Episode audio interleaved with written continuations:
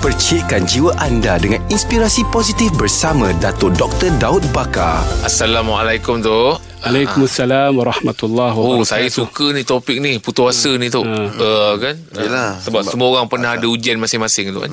Tu uh, kita sedia maklum uh, kadar dan kadar Tuhan. Betul. Uh, kita faham juga tentang takdir. Betul. Tapi adakah orang yang menyalahkan takdir ni orang-orang yang dah mula putus asa? Ha, dia akan ambil alasan yang ini dah takdir aku. Hmm. Ya. Ini dia menyalahkan takdir. Ya. Adakah itu tanda-tanda orang yang berputus asa? Memang confirm.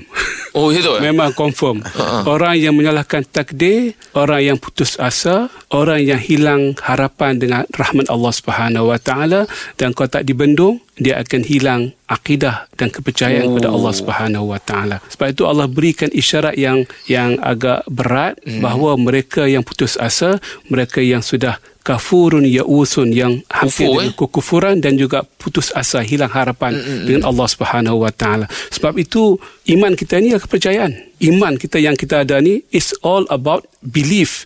It's about faith, total faith in Allah Subhanahu Wa Taala. Jadi bila mana ada kekusaran, ada kegelinciran, ada kekurangan uh, sifat pergantungan pada Allah, itu menjejaskan kualiti iman kita. Hmm, akidah kita juga. Akidah kita. Jadi jangan kita mengkami hitamkan qada dan qadar. Ah. Takdir. Qada dan qadar benda yang tertulis tapi tak diketahui.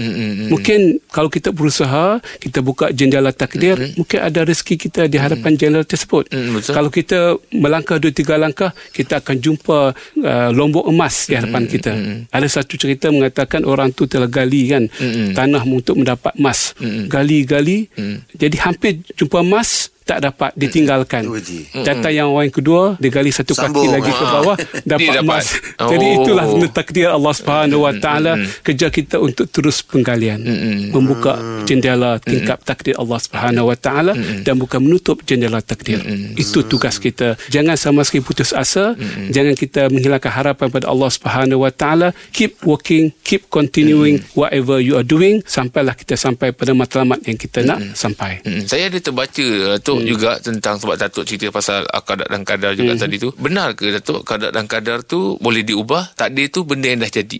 Uh, ini satu perbahasan akidah fuqaha mm-hmm. atau ulama bahawa qada dan qadar tidak tahu siapa yang tahu Rahsia. rahsia Mm-mm. dan ada hikmahnya Mm. kalau kita tahu qada dan qadar kita hari ini manusia akan lembab. Tak manusia tidak bergerak. akan berusaha Ha-ha. jadi Allah Subhanahu wa taala jadikan qada qadar unknown rahsia Allah. Rahsia. Subhanahu wa taala supaya Jeb saya dan Rahim Berusaha. semua kita berusaha kerana kita tahu rezeki kita besok Mm. lusa minggu depan dan sebagainya jadi itulah uh, hikmah Allah Subhanahu wa taala dijadikan qada dan qadar tidak diketahui we only know when we come to the moment Yep. Itulah rahsia Rahsia, sebenarnya kan? Qadar dan qadar Jangan salahkan qadar dan qadar Salahkan sikap kita Melihat qadar dan qadar Sebagai alasan yang murah dan mudah Untuk menutup kelemahan Dan kesalahan kita sendiri Baik tu. Terima kasih banyak tu. Terima kasih Rakan Inspirasi bersama Dato' Dr. Daud Bakar setiap Isnin hingga Jumaat jam 6.45 pagi bersama Jeb, Rahim dan Angah di Pagi di Sinar menyinari hidupmu.